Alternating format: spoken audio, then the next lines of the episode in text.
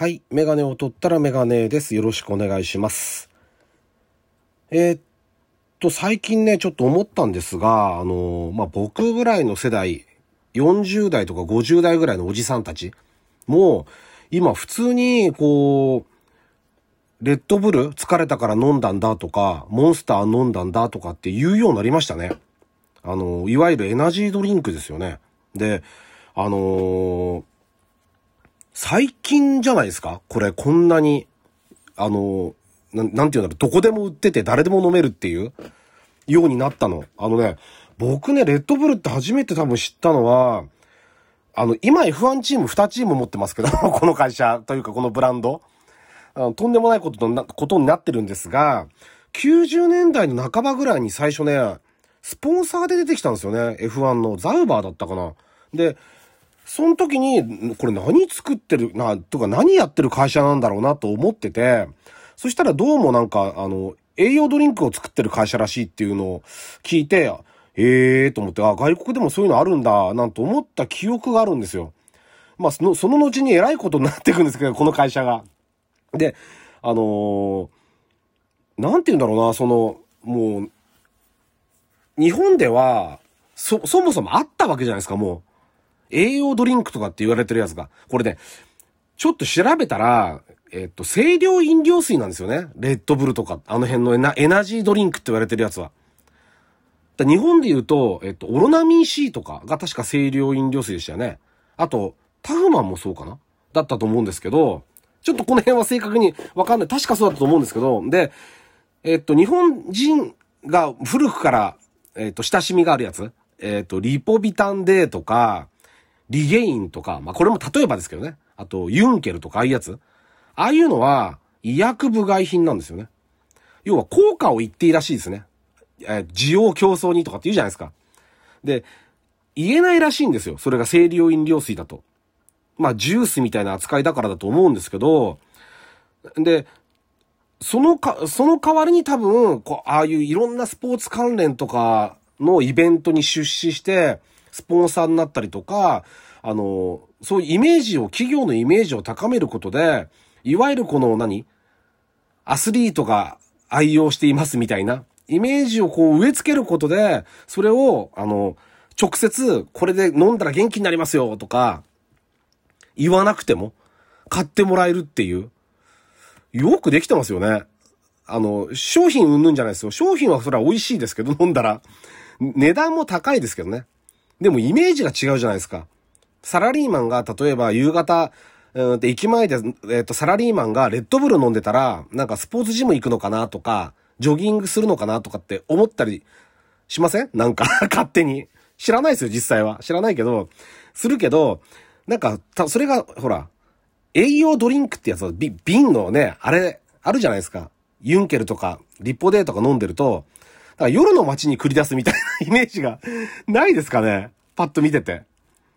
あれがやっぱイメージの戦略のこう差というか、元気になります、元気になりますをもう押して押してきた商品と、なんとなくスポーティーな感じのイメージで押してきた商品の差がここに出てるんじゃないかなと思いますね。だから、日本の企業なんてああいうのって得意じゃないですか、きっと。だって山ほどあるじゃないですか。あの、エナジードリンク、栄養ドリンクって言われてるものが、ものすごい数、いろんなメーカーで作ってるわけで、なんかうまいことこう、世界中に、あ世界中の人に買ってもらえるような商品作れないんですかねか、かっちょいいやつ。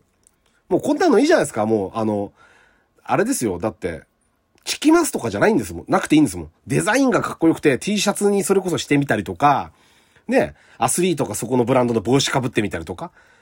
そういうもんじゃないですか、これって。だから、まあ何でもそうだけど商売なんだなって思いますよね。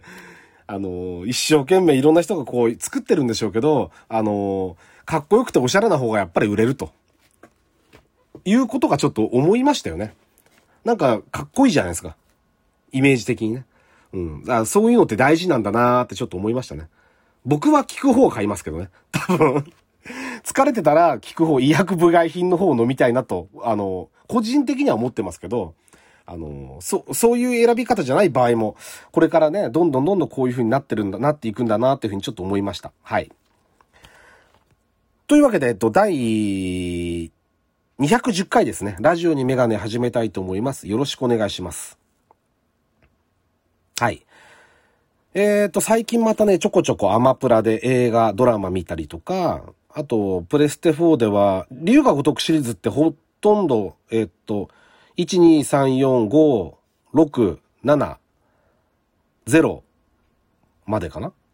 ほぼやったんですけど、ちょっとあの、やってないやつが、維新とかあの辺のやつやってなかったんで、ちょっと維新をやってます、今。あの、いわゆる、幕末の話なんですけど、新選組が出てくるんですよね。あの、新選組僕ね、多分あんまり元々は詳しくなかったんですけど、2004年の大河ドラマで、三谷幸喜さんの、えっと、脚本でやってるんですよね。新選組。僕あれすごい好きで、僕の中での新選組ってあのイメージですね。なんか、まあ、あれか、三吹史伝って、これもあの、アマゾンプライムで見られるんですけど、ご存知ですかねこれよりちょっと前の作品だと思うんですけど、あの、吉村寛一郎ですか。あれ、あの人の話ですよね。あの、斎藤はじめが、えー、っと、佐藤浩一さんやってて、で、吉村寛一郎が中井貴一さんかな。あれ、すごい名作なんで、ぜひ見てもらいたいですね。まあ、見てもらいたいですねって、お前は何もつく、してないだろって言われたら別に僕が出てるわけじゃないし、僕が作ったわけじゃないんですけど、あの、す、み、みぶぎし伝ってですね。っていう作品なんで、あのまあ、ご覧になってない方はぜひ見てください。はい。あの、新選組、あのなんつうんだろう。なんて言うんだろうな。あの、大河ドラマの方は割とこう明るさが出てて、あっちの映画の方はちょっと暗さが出てて、いいんですよね。うん、すごく。だから、ぜひ見てもらいたいなと思うんですが、今回ちょっと話するのはそれじゃなくて、あのね、アンナチュラルっていうドラマを見たんですよ。2018年かな。で、えっと、これが、この、まあ、物語の舞台とか、えっと、解、えっと、司法解剖でなるのかな？臨床検査技師とかっていうのが言うんでしたっけ？その辺の話なんですよね。要は亡くなっちゃった方の死因を、えっと、こう、解剖して突き止めると。要はこれな、なんか医療系のドラマでもあり、ちょっと事件が絡んできたりするんで、ちょっとこう警察もの、ものみたいな要素もちょっとあるんですよね。で、初めて僕これ見たんですけど、良かったですね。すごい面白かった。で、えっと、見終わってから、全部こうちゃんと伏線も回収して、結構重いんですよ。話としては。結構重いんだけど、重い中に、この、ちゃんと伏線も回収して綺麗に終わって、なおかつ、次回作も作れそうな感じ。あ、で、ぜひやってもらいたいんですけどね。僕見てて思ったんですけど、またやってくんないかなっていうぐらい良かったですね。えっ、ー、と、石原さとみさんとか、井浦新さんとか、久保田正隆さん？あの辺の方々がこう出てて、まあ一流どころですよね。で、僕思ったのは、石原さとみさんはね、この前の、ま、この前っつっても結構前ですけど、僕ね、リッチマン、プアウーマンってドラマあったじゃないですか。小栗旬さんがなんか変わった IT 社長、変人の。で、石原さとみさんが確かね、東大かなんか出てて、就職が全然うまくいかないっていう、その辺の二人のこのやりとりがこうドラマ化されてた、あの、ドラマになってこう放送してたんですけど、あれがね、すごく良かったんですよ。ちょっとコメディ要素もあって、えっと、ラブストーリーでありながら、まあだからラブコメになるの、なるのかなまあ僕が好きなジャンルの。あれのイメージがあって、で、今回もやっぱり安定して良くて、で、この方、石原さとみさんって僕ね、最初に多分ね、えー、っと、最初に見たのか、うんと、最初に、あ、あ、この人いいなと思ったの、あの、ドラマが、あの、大河ドラマのね、義経なんですよね、義経。義経のね、あの、静か御前の役で出てたんですよ。滝沢秀明さんが、えー、っと、義経。で、その静か御前の役で、石原さとみさんが出てて、で、まだ多分この頃18区 ?20 歳ぐらいだったのかな？若かったんですよね、まだね。僕この人のことよく知らなくて。で、要は、義経が殺されちゃった後に、妊娠してることがわかるんですよね。で、あのー、でも捕まっちゃって、よし、えっ、ー、と、頼朝に。で、男の子だったら殺すって言われちゃうんですよね。女の子だったら逃がしてやるって、確か言われ、お寺、お寺入れるって言ったのかな？忘れちゃったけど。そしたら男の子なんですよね。で、ドラマでは、大河ドラマでは、えっと、生まれて赤ちゃんだけなかったんじゃなかったかな。確か男の子だったんですよね。で、それで反響欄みたいにこう、取り乱すんですよね。で、あのシーンを見てて、あ、す、まあ、それがすごく良くて印象的で、あ、この人いい女優さんになるんだろうなと思ったら、まあ、やっぱなりましたよね、そりゃね。また、みんな思ったと思いますけど。あの、あのね、大河ドラマでもあの、滝沢さんがやった義経は、僕の中ではもうかなりのハマり役というか、あの、良かったですよね。義経ってこういう人だったらいいなっていう感じの義経でしたよね。うん。なんか、この方って今ほら、完全に表舞台から裏方さんに回っちゃったじゃないですか。あんなトップの、まあアイ、アイドルって言っちゃう年齢的にもあれだけど、まあ役者もやって、舞台もやって、歌も歌って、もうトップ中のトップの人だったのに、あっさり行っちゃったじゃないですか、裏方に。だから、きっと真面目な人なんでしょうね、多分ね。だって両方だってできるじゃないですか。マッチもレースしながらね、タレ、あの、タレント活動したり。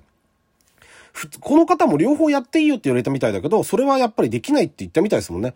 もう真剣に全部、全身全霊をこう多分込めてやりたかったんでしょうね。だから自分はこれからプロデューサーというかもう裏方としてやっていくんだって、あのー、いなくなっちゃったわけですけど、表舞台からは。あのー、大河ドラマ見てる限りは確かまだあの時、この人もまだ20代前半ぐらいだったと思うんですよ。かなり若い主役だったと思うんで、その割にはものすごいいい作品だったので、印象的でしたね。だからその石原さとみさんが、まあ主演でやってたアンナチュラル。あの、まあ、確かに重いんですよ。話としては重いんですけど、まだ見てない方がいらっしゃったら、ぜひ見てもらいたいなと、これも思いますね。はい。あの、かなりおすすめできます。はい。というわけで、えっと、メガネを取ったらメガネでした。ありがとうございました。